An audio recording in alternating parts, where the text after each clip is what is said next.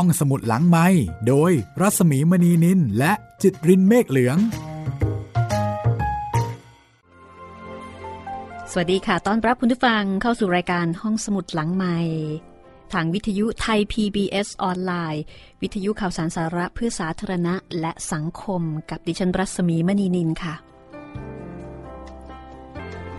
วันนี้เป็นตอนที่ 7 แล้วนะคะ กับงานประพันธ์ของหม่อมราชวงศ์คึกฤทธิ์ปราโมท ในเรื่องพม่าเสียเมือง ใครที่เคยไปพม่ามาแล้ว น่าจะทำให้ย้อนปรำลึกนึกถึงความหลังเมื่อครั้งไปเที่ยวเมืองมันเดเล ใครที่ยังไม่เคยไป ถ้าเขาวหน้ามีโอกาสได้ไป ก็น่าจะทำให้การเดินทางท่องเที่ยวเรียนรู้ เป็นไปอย่างมีชีวิตชีวามีรสชาติ และก็สนุกสนานมากยิ่งขึ้นค่ะ ประวัติศาสตร์เป็นเรื่องสนุก สนุกกับการเรียนรู้ เรียนรู้อดีตเพื่อทำปัจจุบันแล้วก็อนาคตให้ดียิ่งขึ้น พม่ากำลังจะเปลี่ยนแปลงประเทศจากประเทศปิด เป็นเปิด แล้วก็ด้วยความเป็นประเทศที่อุดมสมบูรณ์ มีทรัพยากรมากมาย จึงเป็นประเทศที่น่าจับตามองนะคะ หยิบเรื่องนี้ขึ้นมาเพื่อทำให้คนไทย ได้หันมาสนใจ แล้วก็พร้อมจะเรียนรู้เข้าใจประเทศบ้านใกล้เรือนเคียงของเราประเทศนี้ให้มากยิ่งขึ้น แต่ต้องเป็นการเรียนรู้ที่สนุกด้วยก็เลยหยิบเอาพม่าเสียเมือง รับประกันคุณภาพโดยหม่อมราชวงศ์คึกฤทธิ์ปราโมทนะคะว่าสนุกจริง ๆ กับงานเขียนทุกเรื่องทุกเล่มของของท่านนะคะ แต่ก็อย่างที่บอกแล้วค่ะว่า ถ้าต้องการข้อเท็จจริง ต้องการมุมมองครบรอบด้าน อันนี้เราคงจะต้องหาอ่านเอาเอง เพราะว่าประวัติศาสตร์ก็จะเป็นการมองจากมุมมองของผู้เขียนผู้จารึก พม่าเสียเมืองเป็นการเขียนจากหลักฐานของฝรั่งชาวอังกฤษ เพราะฉะนั้นผู้เขียนก็ออกตัวเอาไว้ว่ามุมมองอะไรต่างๆ ก็อาจจะเอ็นเอียงไปทางข้างฝรั่งบ้าง ซึ่งในยุคนั้น เป็นยุคล่าอาณานิคม แน่นอนว่าอังกฤษก็คงจะต้องหาข้ออ้าง ในการที่จะบอกว่าผู้ปกครองเดิมมีปัญหาไม่ดีอย่างนี้อย่างโน้นอย่างนั้น ฟังแล้วก็ต้องใช้วิจารณญาณฟังหูไว้หู อันนี้ก็เป็นความสนุกอีกอย่างหนึ่งนะคะ ในการเรียนประวัติศาสตร์ ในการที่จะทำให้เราเป็นคนไม่เชื่อคนง่าย แล้วก็เป็นคนตั้งข้อสังเกตอยู่เสมอ เพราะฉะนั้นในขณะที่ฟังพม่าเสียเมือง ก็ให้ระลึกนึกถึงว่านี่คือเรื่องเล่าจากพม่าเสียเมือง ส่วนเรื่องจริงจะเป็นอย่างไร ก็แล้วแต่วิจารณญาณของคุณคุณทุกท่านนะคะ แต่ห้องสมุดหลังใหม่ก็ขอทำหน้าที่จุดประกาย จุดประกายการเรียนรู้ประวัติศาสตร์ให้เกิดขึ้น วันนี้จะเป็นตอนที่ก็ยังคงตื่นเต้นเร้าใจ กับเรื่องราวที่เป็นเหมือนนวนิยาย เพราะว่าประวัติศาสตร์ของพม่าในช่วงสุดท้ายของราชวงศ์อลองพระนั้น ตื่นเต้นเข้มข้นเหมือนกับซีรีส์เกาหลีไม่ผิดเพี้ยนเลย เต็มไปด้วยการแก่งแย่ง ชิงดีชิงเด่น แล้วก็การฆ่าที่โหดเหี้ยมเลือดเย็น ความเดิมตอนที่แล้วโหนพรามในราชสำนักพม่า เสนอให้มีการทำพิธี ที่เมืองมันเดเลทำพิธี สร้างราชธานีขึ้นใหม่ โดยการจับเอาคนทั้งเป็นมาฝังตามประตูเมืองจำนวนถึง 600 คน โดยแบ่งเป็นผู้ชาย 100 ผู้หญิง 100 เด็กผู้ชาย 100 เด็กผู้หญิงร้อยหนึ่งทหาร 100 และชาวต่างประเทศอีก 100 รวมทั้งหมดเป็น 600 ชีวิต นี่คือคำกราบบังคมทูลของโหนพราหมณ์ในยุคนั้น อันนี้จริงไม่จริงอย่างไรนี่ ต้องว่ากันไปอีกทีหนึ่งนะคะ แต่นี่ดิฉันว่าไปตามเรื่องของพม่าเสียเมืองก่อนนะอ่าเดี๋ยวจะเล่าให้ฟังต่อว่าคำกราบบังคมทูลของ โหนพราหมณ์ผู้นี้นี่จะได้รับการตอบสนองจากพระเจ้าสีปอหรือที่เอกสารของฝรั่งใช้คำว่าพระเจ้าทีบอหรือไม่ เพราะว่าถ้าทำนี่ก็ต้องถือว่าเป็นมหากรรมการฆ่าที่แสนจะโหดร้ายทารุณเหี้ยมเกรียม แล้วก็ไร้เหตุผลด้วยนะคะ เยอะมากด้วยตั้ง 600 คน เพราะฉะนั้นเดี๋ยวฟังกันต่อเลยนะคะ กับพม่าเสียเมือง ในตอนที่ 7 ค่ะ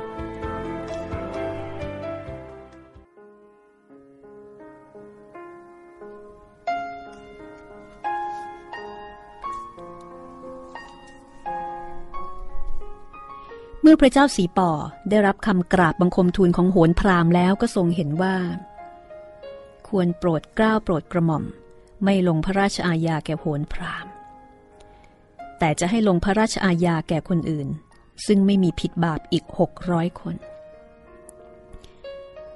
คือตอนท้ายของคำกราบบังคมทูลของโหนพรามเนี่ย ก็บอกว่า การจะควรประการใด สุดแล้วแต่จะทรงพระมหากรุณาโปรดเกล้าโปรดกระหม่อม พระราชอาญาไม่พ้นเกล้าพ้นกระหม่อมขอเดชะนั่นก็แสดงว่าพระเจ้าสีป่อคล้อยตามคำกราบบังคมทูลของพราหมณ์ เมื่อทรงปรึกษาขุนนางก็ไม่มีผู้ใดทัดทาน จึงมีประกาศพระบรมราชโองการสั่งให้กรมกองที่เกี่ยวข้อง จัดการตามที่โหนพราหมณ์กราบบังคมทูล เมื่อข่าวนั้นปรากฏไปในกรุงมันเดเล ราษฎรทั้งเมืองก็พากันอพยพทิ้งบ้านทิ้งช่องออกจากกรุงไปเกือบหมดสิ้น คนจำนวนมากโดยสารเรือกลไฟของฝรั่งล่องลงไปอยู่ในพม่าใต้ ยอมตนไปอยู่ใต้การปกครองของฝรั่ง เมื่อเห็นราษฎรหนีออกจากเมืองขึ้นเออออกจากเมืองมากขึ้นขุนนางที่ศาลาลูกขุนหลุดดอก็ได้คิดว่า หากราษฎรซึ่งเป็นข้าแผ่นดินของพระเจ้าสีป่อ ยังพากันรักชีวิตตนยิ่งกว่าบ้านเมืองเช่นนี้ ฝรั่งซึ่งคอยหาเรื่องอยู่แล้วจะคิดอย่างไร โดยเฉพาะอย่างยิ่งในเมื่อโหนพรามกำหนดให้เอาชาวต่างประเทศมาฝังด้วยตั้งร้อยคน ซึ่งก็ไม่น่าจะใช่เรื่องง่ายๆ คุณนางจึงพากันกราบบังคมทูลพระเจ้าสีป่อให้กรบเกลื่อนเรื่องนี้เสีย โดยให้ออกประกาศไปว่า พระบรมราชโองการให้จับคนนั้น เป็นความจริง แต่คนที่จับมาได้ตามพระราชองการนั้นมีจำนวนเพียงพอแล้ว ไม่ต้องจับเพิ่มเติมอีก พระเจ้าสีปอก็โปรดให้ทำตามนั้น คนที่ถูกจับไปครั้งนั้นปรากฏว่าถูกปล่อยตัวมาก็มีบ้าง ที่หายไปเลยก็มี แต่จะถูกเอาไปฝังทั้งเป็นหรือไม่ เรื่องนี้ไม่มีใครทราบ ข่าวสำเร็จโทษเจ้านายและประหารชีวิตคนจำนวนมากนั้นปิดเอาไว้ไม่มิด ในเวลาไม่กี่วัน ทางย่างกุ้งก็รู้เรื่องโดยละเอียด และจากย่างกุ้งข่าวนั้นก็ถูกส่งไปทางโทรเลขทั่วโลก ฝรั่งชาติต่างๆ ก็ค่อนข้างตื่นตระหนกแล้วก็ไม่พอใจในเรื่องนี้ รัฐบาลอังกฤษ สั่งให้ในายชอปผู้ซึ่งเป็นเรสเดนต์ของอังกฤษอยู่ที่กรุงมันเดเลในขณะนั้น ยื่นคำประท้วงอย่างแรงต่อรัฐบาลพมา่านายชอก็ปฏิบัติตามคำสั่ง โดยเขียนคำประท้วงไปวางไว้ที่ศาลาลูกขุนหลุดดอในพระราชวังกรุงมันเดเลมอมราชวงศ์คึกฤทธิ์บอกว่าในที่นี้ก็ควรจะบอกเอาไว้เป็นเกรดว่าพระเจ้าสีป่อได้ทรงประกาศไว้เป็นพระราชปฏิญาณเป็นมั่นคง ตั้งแต่ตอนขึ้นสวยราชว่าจะไม่ยอมให้ฝรั่งเข้าเฝ้าเป็นอันขาด ไม่ว่าจะเป็นในโอกาสใดหรือในราชการกิจการใด ๆ ฝรั่งจึงไม่สามารถเข้าไปขอพระราชทานชีวิตใครต่อใครได้ เหมือนในสมัยของพระเจ้ามินดุง ที่เป็นพระบรมชนกนาถของพระเจ้าสีปอ จริงๆ แล้วเนื้อหาตรงนี้เนี่ยจะมีออกนอกเรื่องนิดหน่อยนะคะ แล้วก็เป็นการออกนอกเรื่องที่น่ารักมากเลย คือเป็นทัศนะประสบการณ์ของผู้เขียน ดิฉันจะขออนุญาตอ่านให้ฟังกันละกัน ชอบ เรื่องนี้ผมออกจะเห็นพระราช ผมออกจะเห็นพระราชหฤทัยพระเจ้าสีป่อเต็มที ทุกวันนี้มีแต่ฝรั่งโทรศัพท์มาขอพบวันละหลายหลายคน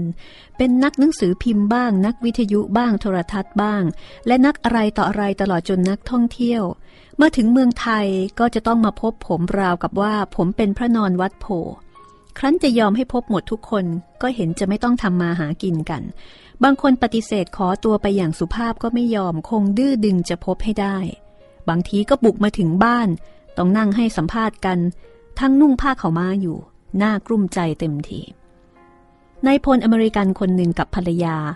มาถึงเมืองไทยแล้วสั่งนายทหารติดต่อฝ่ายไทยว่าเคยรู้จักผมจะขอมาเยี่ยม ผมได้ยินชื่อแล้วก็ตอบไปว่าไม่เคยรู้จัก จะเป็นพี่ชายผมกระมัง เพราะท่านคบฝรั่งระดับนายพล ก็ได้รับคำตอบว่าไม่ใช่ ผมนี่แหละ ที่ท่านนายพลและภรรยารู้จักจะมาเยี่ยมให้ได้ ผมก็ได้แต่บอกว่า เชิญเถิดมาก็มา พอมาพบผมกันพอมาเอ่อขออภัยพอมาพบกันเข้าจริง ๆ ก็ไม่เคยรู้จักกันจริง ๆ ผมสาบานได้ว่าตั้งแต่เกิดมาชั่วท้องพ่อท้องแม่ ไม่เคยรู้จักกับนายพลอเมริกันและภรรยาคู่นี้เลยแต่เมื่อยอมให้มาหาก็เลยกลายเป็นรู้จักไปแล้ว มาคราวหลังก็วุ่นวายจะมาหาผมอีก กรรมของผมแท้ ๆ ทีเดียว ฝรั่งอย่างเดียวยังไม่พอ คนไทยที่ชอบคบฝรั่ง ก็ยังชอบมายุ่งกับผมอีก ชอบโทรศัพท์หรือติดต่อมาว่าฝรั่งคนนั้นคนนี้เขาอยากพบ จะปฏิเสธไปก็เสียมิตร ต้องจำใจพบทั้งที่ไม่อยากพบ เมื่อวันซืนนี้เองใครก็ไม่ทราบ จะเลี้ยงกับข้าวจีน เพื่อนฝรั่งโทรศัพท์มาถามผมยืดยาวว่า เครื่องในหมูเรียกว่าอะไรเป็นภาษาอังกฤษ กระเพาะหมูเรียกว่าอะไร กุ้งอบพริกไทยในบ่อดินเรียกว่าอะไร บอกให้ก็ยังเถียงอีกว่าถามฝรั่งเขาแล้ว เขาบอกว่าเรียกอย่างนั้นอย่างนี้ เกิดชาติหน้า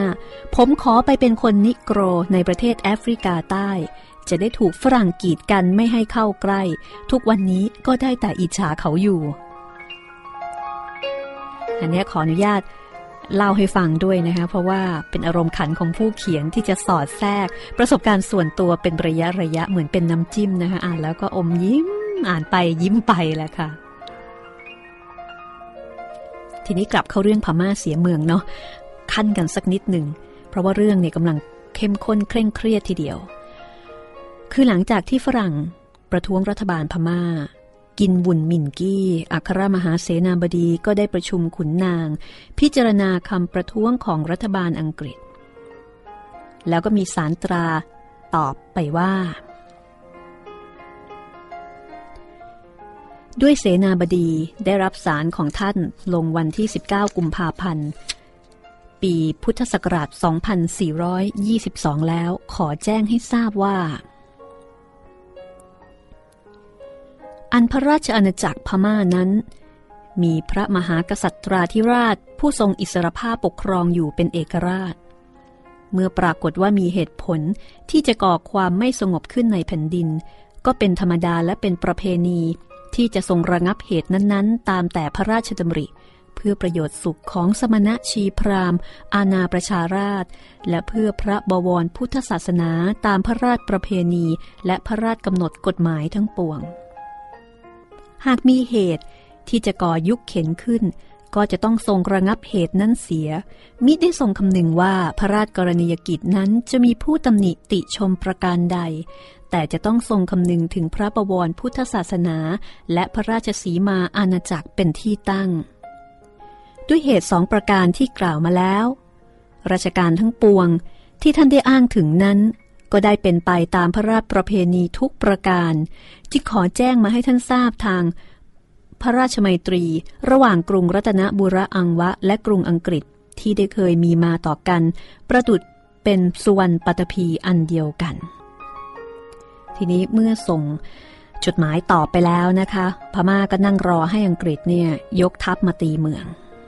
พระเจ้าสีปอตรัสสั่งให้เกณฑ์ทหารจากรัฐไทยใหญ่ต่างๆ ที่เป็นเมืองประเทศราช ให้มารวมกันที่กรุงมันเดเลเป็นอันมาก ทหารไทยใหญ่ที่มาในครั้งนั้น หากต้องใช้รบจริง ๆ หม่อมราชวงศ์คึกฤทธิ์ก็บอกว่าคงเกือบไร้ประโยชน์เพราะมีแต่จำนวน ขาดการฝึกฝนในวิชาทหาร แต่เมื่อไม่มีการสงครามจำนวนทหารที่มีอยู่มากมายนั้น ก็เป็นที่น่าเกรงขาม เพื่อที่จะบำรุงน้ำใจทหาร พระเจ้าสีป่อโปรดให้จ่ายเบี้ยเลี้ยงล่วงหน้าถึงหนึ่งเดือน ดังนั้นกรุงมันเดเลจึงคลึกครื้นไปด้วยไพร่พลทำให้พระเจ้าสีป่อและขุนนางทั้งปวงสำคัญตนเองผิดไปได้อีกมาก บรรดาป้อมปราการต่างๆ ริมแม่น้ำอิราวดีในพม่าก็มีการบูรณะซ่อมแซม และเอาปืนใหญ่ตั้งบนเชิงเทิน หากอังกฤษยกทัพมาทางเรือก็จะได้ยิงเสียให้จมไปการตระเตรียมไพร่พลและป้อมปราการเพื่อรบฝรั่งนี้ก็ทำให้คนที่เกลียดฝรั่งแล้วได้ใจ ขุนนางและรัษฎรพม่า เริ่มดูหมิ่นฝรั่งและคนในบังคับชาติอังกฤษ และชาติอื่น ๆ ในยุโรปหนักขึ้นไปกว่าเดิม ฝรั่งและคนในบังคับก็ ช่วงนั้นก็คงจะถูกคุกคาม ด้วยวิธีการต่างๆ และสถานเรสเดนต์ของอังกฤษที่กรุงมันเดเล ก็ถูกทหารยามที่มาคอยเฝ้ากวดขันเอากับคนที่มาติดต่อ จนไม่มีใครมาติดต่อในชอเรสเดนอังกฤษตอนนั้นก็เกิดตายขึ้นมาด้วยโรคภัยไข้เจ็บ ทางรัฐบาลอังกฤษจึงตัดสินใจปิดเรสเดนเสีย แล้วเรียกเจ้าพนักงานคนอื่นๆ กลับอินเดีย แล้วก็มอบให้กงสุลอิตาลีชื่อว่าเชวาลีเออันเดรอิโนเป็นผู้ดูแลผลประโยชน์ของอังกฤษในพมา่า คนในอังกฤษและคนในบังคับอังกฤษก็อพยพจากพม่าเหนือลงสู่พม่าใต้ ซึ่งอังกฤษปกครองอยู่ โบสถ์ฝรั่งซึ่งพระเจ้ามินดุงโปรดให้สร้างพระราชทานแก่องค์การเผยแพร่คริสตศาสนาของอังกฤษ ก็ไม่มีพระเจ้า ไม่มีพระอังกฤษอยู่ประจำอีกต่อไป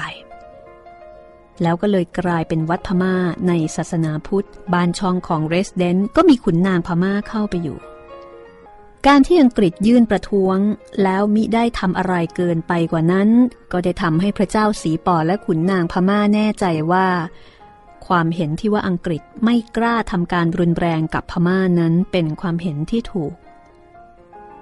อังกฤษต้องประท้วง เมื่อพม่าทำอะไรไม่ถูกใจ อังกฤษต้องพูด แต่แล้วก็แค่นั้น เพราะอังกฤษดีแต่พูด การสงครามกับอังกฤษที่แล้วมาถึงสองครั้งสองหน จนอังกฤษยึดบ้านยึดเมืองเอาไปเสียกว่าครึ่งนั้น ดูเหมือนผู้ครองแผ่นดินพม่าในสมัยนั้น จะลืมเสียแล้ว และการหลงลืมแบบนี้ได้ทำให้เกิดเรื่องใหญ่ขึ้นในลำดับต่อไป ในขณะนั้นเงินทองในท้องพระครังของพระเจ้าสีปอร่อยรอลงไปมาก จนเกือบไม่มีเหลือ พระเจ้ามินดุงนั้น สร้างพระนครใหม่คือกรุงมันเดเล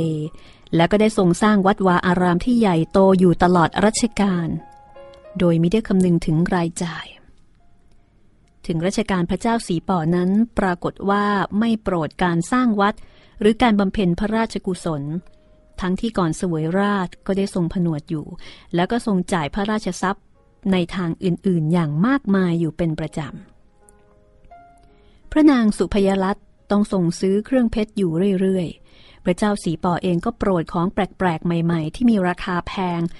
จากยุโรปทั้งที่ไม่โปรดฝรั่ง และในวังนั้น ก็มีงานใหญ่ เล่นละเมงละคร เลี้ยงดูกันอยู่ทุกวันมิได้ขาด ทุกอย่างนี้แน่นอนว่าเป็นสิ่งที่ต้องจ่ายพระราชทรัพย์มาก ๆ ทั้งสิ้น เมื่อเป็นดังนี้พระเจ้าสีป่อก็ต้องทรงหาหนทางที่จะต้องหาเงินเข้าท้องพระครัง ในขั้นแรกก็ได้แต่ขึ้นภาษีอากร โดยเฉพาะอากรสินค้าขาออก แต่เมื่อการติดต่อกับอังกฤษและฝรั่งชาติอื่น ๆ ขาดไป ก็ปรากฏว่าสินค้าขาออกนั้นลดน้อยลง ถึงจะเพิ่มอัตราอากรก็ไม่ได้เงินมาก เมื่อหมดหนทางเข้าจริง ๆ พระเจ้าสีปอก็ต้องทรงใช้วิธีหาเงินเข้าครังที่ยังเหลืออยู่อีกวิธีเดียว วิธีนั้นก็คือการออกหวยเบอร์ราษฎรพม่าก็คงคล้ายๆกับคนไทยนะคะ ชอบเล่นการพนัน ขุนนางกราบบังคมทูลว่า ถ้าทรงเป็นเจ้ามือการพนันเสียเอง ก็จะหาพระราชทรัพย์ได้มาก ไม่มีวันที่จะขาดแคลนอีกต่อไป หวยเบอร์ในพม่านั้นเริ่มออกจำหน่ายในปี 2422 พอออกจำหน่าย คนพม่าทั้งเมืองในช่วงนั้นก็ครั่ง เล่นหวยเบอร์กันจนไม่เป็นอันทำมาหากิน เพราะว่าทุกคนก็อยากจะเป็นเศรษฐีง่ายๆ ด้วยกันทั้งนั้น จะเห็นว่าประวัติศาสตร์ไม่ว่าจะเป็นของประเทศไหนก็มักจะมีอะไรคล้ายๆ กันอยู่ร่ำไปนะคะ ภาพของบ้านเมืองพม่าในช่วงนี้ถ้าเป็นตามนี้จริง ๆ ก็น่าคิดละค่ะ ถ้าเกิดว่าเราจะมีการออกกฎหมายทำให้การพนันเป็นสิ่งที่ถูกกฎหมายทำให้มันเล่นง่าย ให้มันโจงแจ้ง ให้มันสนุกสนาน แล้วก็มีโอกาสเสี่ยงมากกว่าเดิม นี่ก็เป็นอีกบทเรียนหนึ่งที่เราสามารถจะเรียนรู้ได้จากพม่านะคะ หวยเบอร์ของพม่านั้นมีสองชนิดค่ะ คือหวยใหญ่แล้วก็หวยเล็ก หวยเล็กนั้นออกทุกวัน คล้ายๆ กับหวยกอขอในเมืองไทยในสมัยเดียวกัน คือสมัยนั้นเรามีหวยกอขอนะคะ ออกเป็นตัวอักษร สลากใบหนึ่งขายกันราวๆใบละภัยหรือสามสตางค์ซึ่งหมายความว่าคนที่ยากจนที่สุดก็สามารถเล่นได้ วยเล็กนี้รัฐบาลมีได้ออกเอง แต่ขายใบอนุญาตให้กับรัษฎร ใครอยากเป็นเจ้ามือหวยเบอร์ ก็ไปขออนุญาต เสียค่าธรรมเนียมให้กับทางราชการ แล้วก็ขายสลากหวยเบอร์ได้ การจ่ายรางวัลนนั้นเจ้ามือต้องจ่ายเงินเอง คือเงินที่ขายได้ทั้งหมด จะตกเป็นของเจ้ามือ ใครแทงหวยถูกก็จ่าย 48 48 ต่ออ หวยเล็กนั้นออกทุกวันที่ โรงหวยของทางราชการ เลขที่ใช้ในการออกหวยนั้น มีอยู่ 60 60 เบอร์นะคะ พิธีออกหวยเล็ก ซึ่งมีอยู่ทุกวันนั้น ก็มักจะมีคนไปคอยดูวันลับมาก ๆ ก็เรียกได้ว่า เป็นมหกรรมที่สนุกสนานมาก ออกทุกวันนะคะ ลุ้นทุกวัน ของเราปัจจุบันนี้ลุ้นกันทุกสิบสิบหกวันนะคะ ครึ่งเดือนทีก็มีความหวังกันที แต่ว่าในสมัยนั้น ลุ้นทุกวัน การออกหวย ก็จะเริ่มพิธีด้วยขุนนางเดินทางมายังโรงหวย พร้อมด้วยทนายถือเครื่องยศตามหลัง การออกหวยก็ใช้ถุง หรือว่ากล่องใบหนึ่ง บรรจุโลหะเป็นลูกกลมๆเอาไว้ 60 ลูกหนึ่งลูกใน 60 ลูกนั้นกระไหลทองนะคะ พอได้เวลาขุนนางก็เรียกเบอร์หวยทีละเบอร์เจ้าพนักงานก็เขย่ากล่องจนลูกโลหะร่วงลงมา ลูกหนึ่ง ถ้ามิใช่ลูกที่กระไหลทอง ก็เรียกเบอร์อื่นต่อไป จนกว่าลูกโลหะกระไหลทองจะร่วงออกมา แล้วก็ถือว่าเบอร์นั้นเป็นเบอร์ที่หวยออกสำหรับวันนั้น การออกหวยแบบนี้ดูออกจะยุติธรรมดีอยู่ เพราะว่าคนออกหวยนั้นไม่ใช่เจ้ามือ แต่เจ้ามือก็มีทางขาดทุนหมดตัวบ่อยๆ ปรากฏว่ามีเจ้ามือหวยหนีคนแทงไม่จ่ายรางวัลเอาอยู่บ่อยๆ นี่คือหวยเล็ก ที่รัฐบาลมิได้ออกเอง แต่นอนกินโดยการขายใบอนุญาต ให้แก่รัษฎรเป็นคนรับผิดชอบ ส่วนหัวใหญ่จะเป็นอย่างไรนั้น อดใจรอไว้สักครู่ ช่วงหน้ากลับมาติดตามกันต่อนะคะ กับพม่าเสียเมือง เรื่องราวในช่วงเสียเมืองของประเทศพม่า บทประพันธ์ของหม่อมราชวงศ์คึกฤทธิ์ประโมทในรายการห้องสมุดหลังใหม่ค่ะ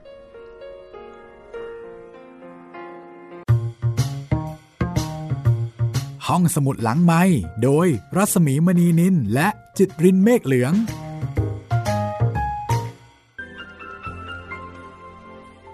เข้าสู่ช่วงที่สองนะคะ ของรายการห้องสมุดหลังไม้กับพม่าเสียเมืองตอนที่ 7 ค่ะ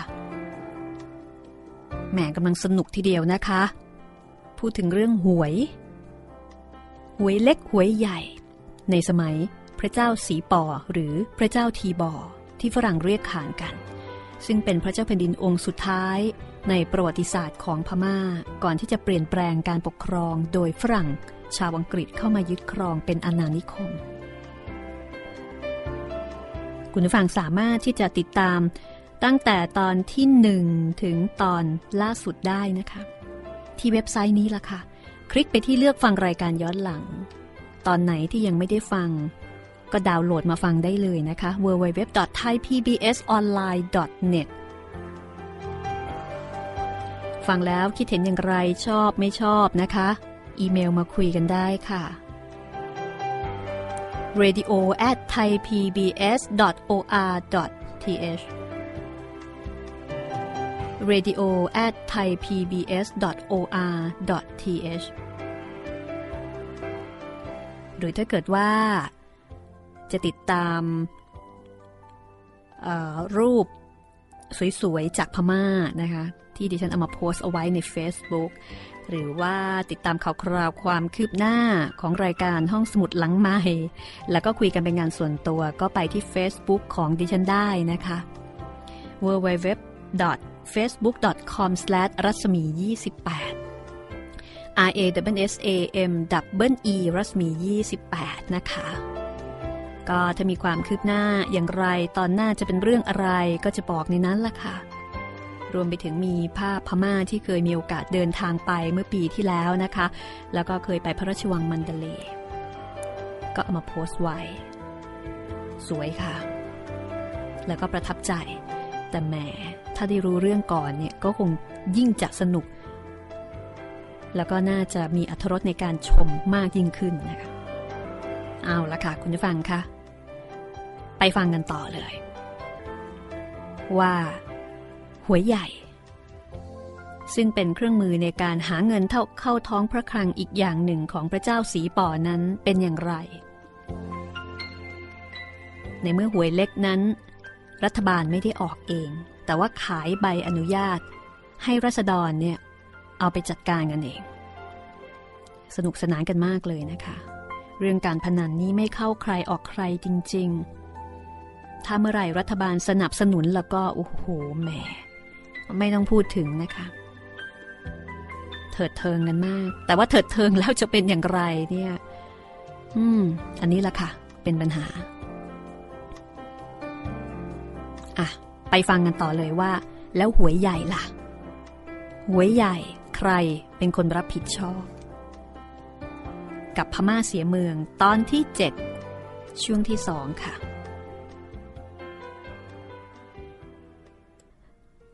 หวยใหญ่นั้น ขายเป็นจำนวนมาก และออกเดือนละครั้งค่ะ มีรางวัลรองรองลงมาหลายรางวัล สลากใบหนึ่งขายใบละ 5 รูปี รัฐบาลเป็นเจ้ามือเอง แล้วก็ให้คนที่มีทุนรอน รับสลากไปขายเป็นยี่ปัวอีกทีหนึ่ง คนที่ถูกรางวัลที่หนึ่งประจำเดือนนั้น ทางราชการยกย่องว่าเป็นเศรษฐี การออกหวย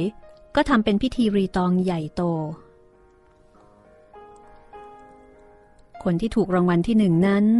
ต้องเข้าไปรับเงินจากขุนนาง แล้วก็ได้รับยกย่องว่าเป็นเจ้าคุณเศรษฐีสำหรับเดือนนั้น เงินรางวัลที่หนึ่งนั้นเล่ากันว่า เป็นเงินที่ต้องหอบใส่ถุงกันเลยทีเดียวนะคะหนึ่งหมื่นรูปีค่ะ ใส่ถุงหลายถุง เมื่อได้รับรางวัลจากขุนนางแล้ว ผู้ถูกรางวัลที่หนึ่ง ก็จะได้ขึ้นช้างหลวง พร้อมด้วยเงินรางวัลที่เป็นเงินหลายถุงนั่นละค่ะ แห่ไปรอบเมือง ก็ถือเป็นการโฆษณาหวยรัฐบาลไปในตัวว่า จ่ายจริงนะจ๊ะ เพราะฉะนั้นคนในกรุงมันเดเลก็พลอยสนุก กับการเล่นหวยกันไปทั้งเมือง พวกหมอดูแล้วก็อาจารย์ใบ้หวยก็ร่ำรวยไปตามๆกัน คุณนางทั้งผู้ใหญ่และผู้น้อยเป็นจำนวนมาก ก็กลายเป็นเจ้ามือหวย แล้วก็เป็นยี่ปัวหวย สลากหวยเบอร์นั้นบางทีสามารถใช้แทนเงินซื้อข้าวของกันได้เลยทีเดียว พระเจ้าสีป่อเอง บางครั้งก็ทรงจ่ายเบี้ยหวัดขุนนางเป็นหวย ซึ่งก็ไม่มีใครเดือดร้อน เพราะว่าถึงไม่จ่ายเป็นสลากหวยเบอร์ ขุนนางก็จะเอาเบี้ยหวัดทั้งหมดไปแทงหวยอยู่แล้ว คนที่ไปติดต่อกับทางราชการไม่ว่าจะเป็นเรื่องใด ๆ หากพกหวยเบอร์จำนวนมากเอาไปให้เจ้าพนักงานดูแล้ว ก็จะได้รับความสะดวกเป็นพิเศษอีกต่างหาก เล่นหวยกันไปได้พักใหญ่ เงินตราในตลาดถึงกับขาดแคลน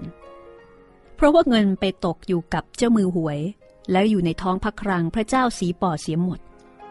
แต่คนแทงหวยก็หาทางแก้ปัญหา ตามประษาคนเล่นพนัน ด้วยการเอาแก้วแหวนเงินทอง หรือสรรพสินค้าต่างๆ ไปแทงหวยโดยตรง โดยคิดเป็นราคาเงินกับเจ้ามือหวย พอเอาลูกสาวไปแทงหวย ผัวจุงมือเมียไปแทงหวย หนักเข้าเจ้ามือหวยก็ไม่รับเอาผู้หญิงแทนเงิน เพราะมีกันคนละมากๆทำให้โสเพณีมีเพิ่มขึ้นอย่างรวดเร็ว เพราะผู้หญิงที่หวยกินจนหมดตัว ออกเที่ยวหาเงินเอามาแทงหวยต่อก็มีมาก เด็กเล็ก ๆ ขโมยเงินพ่อแม่เอามาแทงหวย ก็เยอะ พวกอันธพาลและขโมยก็มีมากขึ้นทุกวัน คนที่ถูกหวยบางคน ได้เงินรางวัลก็จริง แต่ได้ไปไม่นานก็ถูกขโมยถูกจี้ปล้นจนหมดตัว คดีฆ่าคนตาย และคดีอุกชะกันอื่น ๆ ก็เพิ่มขึ้นเป็นเงาตามตัว ชาวไร่ชาวนาพากันทิ้งไร่ทิ้งนาเข้ามาแทงหวยอยู่ในเมืองกรุง วันพระวันเจ้าก็เป็นอันเลิกกัน คนไม่ไปวัด แต่กลับไปชุมนุมกันอยู่ตามโรงหวย เพราะหวยออกวันพระ เมื่อคนไม่ทำบุญ วัดก็เริ่มจะร้าง วัดไหนร้างทางราชการก็เข้าไปตั้งโรงหวยในนั้น เมื่อพระเจ้าสีปอเห็นพระราชทรัพย์มีมากขึ้นอย่างล้นเหลือก็ดีพระไทยนัก ทรงสอดส่องในราชการออกหวยนี้อยู่เป็นพิเศษเหนือราชการอื่นใด เมื่อมีขุนนางกราบบังคมทูลว่ารัษฎรพากันเล่นหวยจนไม่เป็นอันทำมาหากินแล้ว ก็มีพระราชดำรัสตอบว่า ก็จะต้องไปทำมาหากินอย่างอื่นกันทำไม มีทางทำมาหากินอย่างไหนบ้าง ที่ลงทุนเพียงห้ารูปี แล้วได้เงินคืนถึงหมื่นรูปีภายในเวลาเดือนเดียว แต่ต่อมาโจรผู้ร้ายในกรุงมันเดเล เกิดชุกชุม ถึงกับต้องส่งทหารออกปราบ พวกคนที่สิ้นเนื้อประดาตัว ต้องเป็นคนร้ายเหล่านั้น ก็หลบหนีออกจากกรุงมันเดเล ไปตั้งซ่องโจรตามหัวเมือง เที่ยวปล้นสะดมรัษฎรในชนบทหนักยิ่งขึ้นไปอีก เรื่องเหล่านี้ดูเผินๆก็อาจนึกว่าเป็นเรื่องใหญ่ แต่ถ้าเอามาเทียบกับปัญหาต่างๆ ในเมืองไทยเราทุกวันนี้แล้ว ก็เป็นเรื่องขี้ผงเล็กนิดเดียว นี่ก็เป็นการสอดแทรกทัศนคติของผู้เขียนลงไปนะคะ ตามบริบทของบ้านเมืองในยุคนั้น ผู้เขียนก็เล่าต่อว่าหวยเมืองพม่านั้นเล่นกันไปราวสามปี คนเล่นก็น้อยลง เพราะคนส่วนมากยากจนลง จนเลิกแทงหวยไปเองคือไม่มีจะแทง คนที่ยังไม่จนก็เริ่มเบื่อเพราะเริ่มจะมองกันออกว่า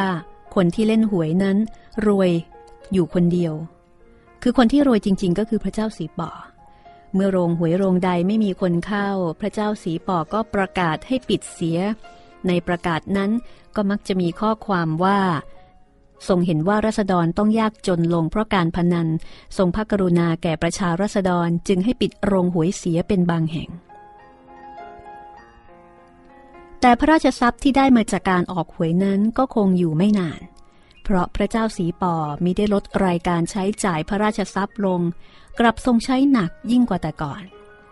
เมื่อพระราชทรัพย์ร่อยหลอลงอีก พระเจ้าสีปอก็ทรงปรึกษาขุนนาง ภาษีอากรต่างๆ ก็เก็บในอัตราสูงจนไม่สามารถจะเพิ่มได้อีกแล้ว พระเจ้าสีปอและขุนนางก็มองเห็นหนทาง ที่จะได้พระราชทรัพย์มากๆเหลืออีกทางเดียวเท่านั้น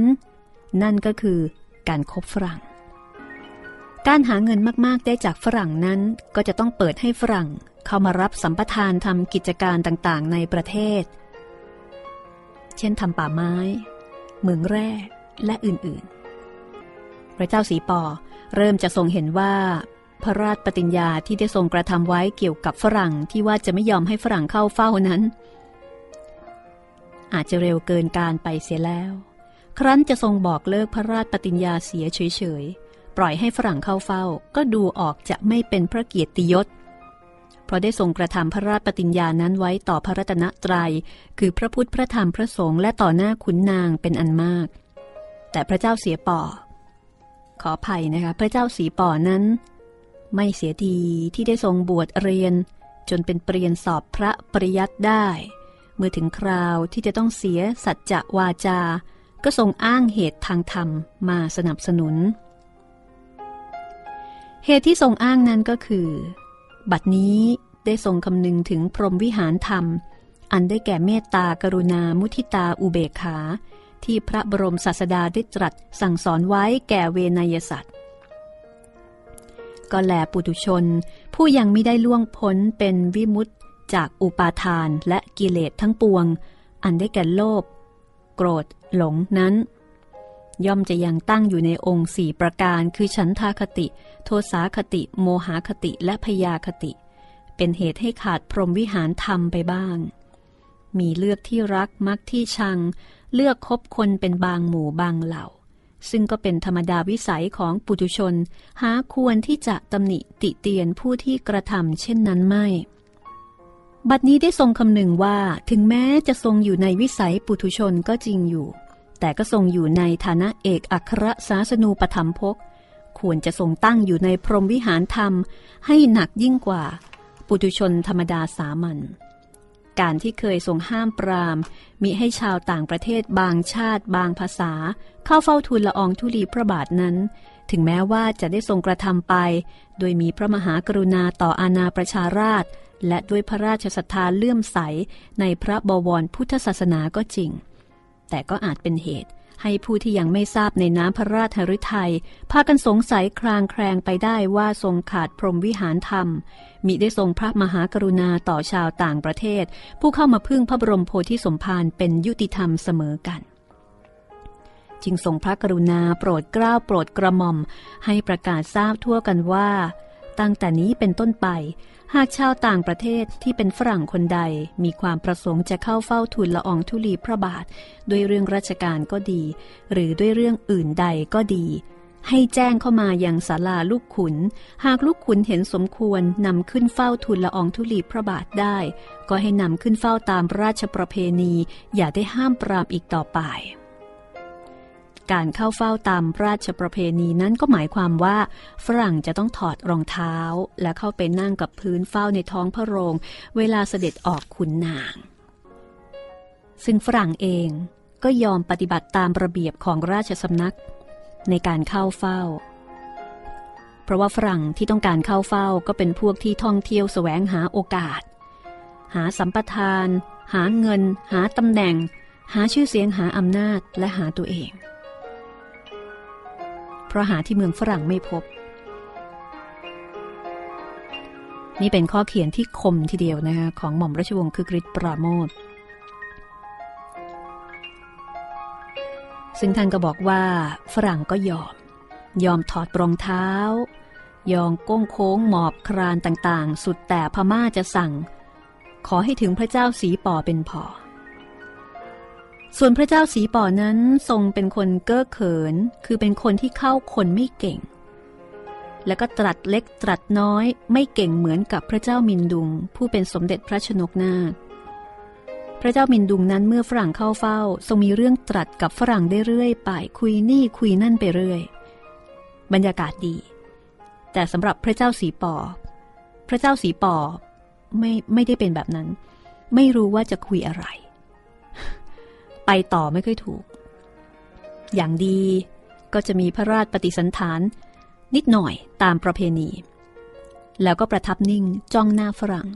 ปุบปับก็ผ่านเสด็จขึ้นเอาเฉยๆ คือคุยด้วยนิดหน่อย แล้วก็เสด็จขึ้นเลย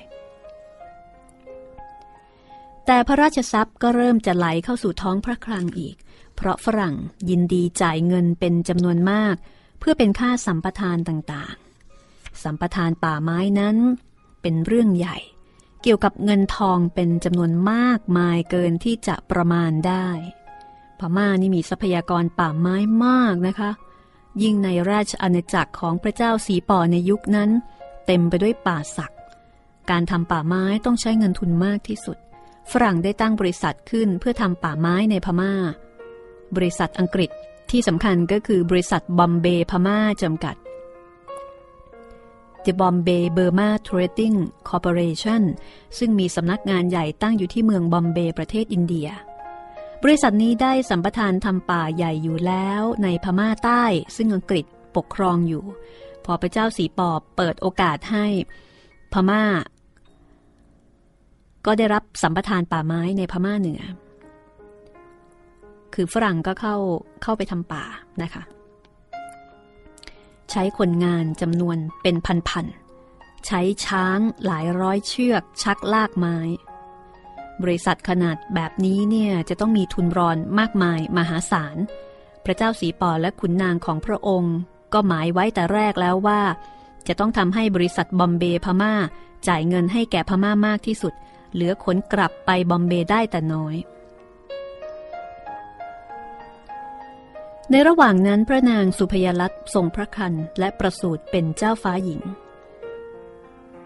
ถึงแม้พระเจ้าสีปอจะไม่พอพระราชหฤทัยนัก ที่ยังไม่ได้เจ้าฟ้าชายไว้สืบราชสันตติวงศ์แต่พระนางสุพยลัตก็ทรงกำหนดว่า เจ้าฟ้าหญิงประสูตินั้นจะต้องทรงรับพระอิสริยยศอันยิ่งใหญ่ นับตั้งแต่วันขึ้นพระอู่เป็นต้นไป เพราะพระนางทรงทราบดีว่า ถึงแม้ผู้ชายจะได้ครองแผ่นดิน แต่ผู้ที่ใช้อำนาจที่แท้จริงนั้นก็คือผู้หญิง ด้วยเหตุนี้ในงานขึ้นพระอู่เจ้าฟ้าหญิง บรรดาสตรี บรรดาศักดิ์เมืองพม่า ที่เป็นภรรยาเสนาบดีและภรรยาขุนนาง จึงเข้าไปเฝ้าถวายของกันอย่างหนาแน่น พระนางสุพยลัตได้ทรงเลือกกุลสตรีที่เป็นบุตรหลานข้าราชการเข้าไปเป็นพระพี่เลี้ยงเจ้าฟ้าหญิงหลายคน ในจำนวนนี้ก็มีสตรีสาวรูปงามผู้หนึ่งชื่อว่ามะขินขจี เป็นหลานปู่ของเสนาบดีคำปัดบุญกี้ แล้วก็เป็นหลานสาวขุนนางตำแหน่งพระคันอัตวินบุญ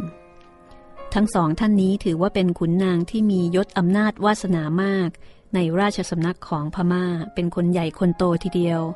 เพราะฉะนั้นมะขินขยีถ้าเป็นในสมัยนี้ก็ต้องบอกว่าเป็นไฮโซ เป็นลูกชาติลูกตระกูลคนหนึ่งนะคะ เมื่อพระเจ้าสีปอดเสด็จมาเยี่ยมสมเด็จพระราชธิดา ได้ทอดพระเนตรเห็นมะขินขยีซึ่งเป็นพระพี่เลี้ยง ก็ปิ๊งเลย ต้องพระราชหฤทัยนะมีความปฏิพัทธ์เสน่หาในตัวนางยิ่งได้ทอดพระเนตรเห็นมากเข้า ก็ยิ่งมีพระราชฤทัยเสน่หา ประทับอยู่กับพระราชธิดาครั้งหนึ่งหนึ่งเป็นเวลาช้านาน เพราะว่าต้องการจะอยู่ใกล้พี่เลี้ยงลูกนั่นเอง แต่ปัญหาอยู่ที่พระนางสุพยรัตน์เพราะว่าทรงขี้หึงมาก ดังนั้นพระเจ้าสีปอจึงไม่สามารถที่จะกระทำตามพระราชหฤทัยได้ คือจริงๆ เนี่ยชอบมาก คิดต้องการได้นางมะขินขยีมาเป็นบาทบริจาริกา วันหนึ่ง จึงให้แตงดาหมินกี้ซึ่งเป็นข้าหลวงเดิม เข้าเฝ้า ในที่ระโหฐานเป็นการส่วนตัว แล้วก็ตรัสเล่าให้ฟัง ฝ่ายแตงดาหมินกี้ได้ยินดังนั้นก็กราบทูลบอกว่า ตามคติยราชประเพณีนั้น พระมหากษัตริย์เจ้าย่อมจะมีพระอัครมเหสี พระมเหสีและพระสนมเป็นอันมาก หาควรที่จะร้อนรนพระราชหฤทัยไม่ หากโปรดปรานนางมะขินขยีแล้วก็น่าจะได้ยกนางขึ้นเป็นพระสนมได้เลยทีเดียว คือจริงๆ เท่าว่ากันตามราชประเพณีเนี่ยทำได้เลยไม่มีปัญหาอะไรในเรื่องนี้ แต่เป็นปัญหาเพราะว่าพระเจ้าสีปอนั้น ทรงเกรงกลัวพระนางสุพยลักษณ ก็ละอายพระไทยอ้ำอึ้งอยู่ แต่งดามินกี้เห็นดังนั้นก็เข้าใจ จึงกราบทูลว่า เรื่องนี้ข้าพระองค์ขออาสาให้ได้นางมะขินขยีมาเป็นบาทบริจาริกาให้จงได้ ข้าพระองค์มีหลานชายอยู่คนหนึ่ง ยังเป็นเด็กเล็กเข้าในพระราชฐานชั้นในได้ ข้าพระองค์จะใช้หลานชายไปพูดจานัดหมายกับนางมะขินขยี ดูท่วงทีก่อน ขออย่าได้ทรงพระวิตกเลย แล้วแตงดามินกี้ก็ให้หลานชายเป็นสื่อ ใช้เด็ก เข้าไปพูดจากับนางมะขินขยี ถึงเรื่องที่พระเจ้าสีป่อทรงปฏิพัทธ์เสน่หาในตัวนาง นางมะขินขยีได้ยินแล้วก็รู้สึกสยอง เกรงพระอาญาจากพระนางสุพยรัตเป็นกำลัง เพราะว่าใครๆก็รู้ว่าพระนางนั้นขี้หึงสักแค่ไหน ครั้นจะบอกปฏิเสธก็เกรงพระราชอาญาจากพระเจ้าสีปออีก คือทั้งขึ้นทั้งล่อง นางจึงตอบบ่ายเบี่ยงว่า ข้าพเจ้านี้มีพระคันอัตวินบุญผู้เป็นลุงได้อุปการะเลี้ยงดูมาแต่อ้อนออก ประดุดเป็นบิดาบังเกิดเกล้าการใด ๆ ก็สุดแล้วแต่ลุงของข้าพเจ้าจะว่ากล่าวตกลง เจ้าจงไปกราบบังคมทูลกับพระเจ้าสีป่อ ให้ตรัสกับลุงข้าพเจ้าเถิด มาดว่าลุงของข้าพเจ้าตกลงถวายตัวของข้าพเจ้า แก่พระเจ้าสีป่อ ข้าพเจ้าก็ยอมตามนั้น เด็กชายผู้เป็นหลานของแตงดามินกี้ก็นำความกลับมากราบบังคมทูลพระเจ้าสีปอพระเจ้าสีปอได้ทรงทราบความแล้ว ก็ตรัสสั่งให้แตงดามินกี้ และขุนนางคนโปรดอีกคนหนึ่งมาเข้าเฝ้า คนนี้คือยานองมินทาย่านองมินทาคนนี้ได้ชื่อว่าเป็นนักเลงผู้หญิง เที่ยวผิดลูกผิดเมียผู้อื่นมาแล้วมากต่อมาก แต่อาศัยว่าเป็นคนโปรดของพระเจ้าสีปอก็ไม่มีใครกล้าที่จะฟ้องร้อง หากย่านองมินทาได้สมัครสังวาสกับภรรยาผู้ใด และสามีมิได้ว่ากล่าว ยานองมินทาก็จะยกย่องให้ผู้ที่เป็นสามีนั้นเจริญในราชการ พระเจ้าสีปอทรงนับถือฝีมือยาหม่องมินทาในเรื่องนี้อยู่ ก็เลยตรัสเรียกเข้ามาปรึกษาด้วย แตงดามินกี้และยาหนองมินทานั้นโดยส่วนตัวไม่ชอบใจ ในการที่พระนางสุพยรัตน์มีอำนาจเหนือพระเจ้าสีปออยู่แล้ว เมื่อได้ทราบว่าพระเจ้าสีปอโปรดปรานสตรีอื่น ก็ยินดีนัก เพราะต่อไปจะเป็นหนทางที่จะลดทอนอำนาจของพระนางสุพยรัตน์ลงได้ ทั้งสองคนจึงช่วยกันสนับสนุนพระเจ้าสีปอ แต่ว่าจะสนับสนุนอย่างไรนั้น เรื่องนี้ต้องมีวิธีที่แยบยนต์เพื่อให้พ้นจากอันตรายจากอำนาจของพระนางสุพยรัต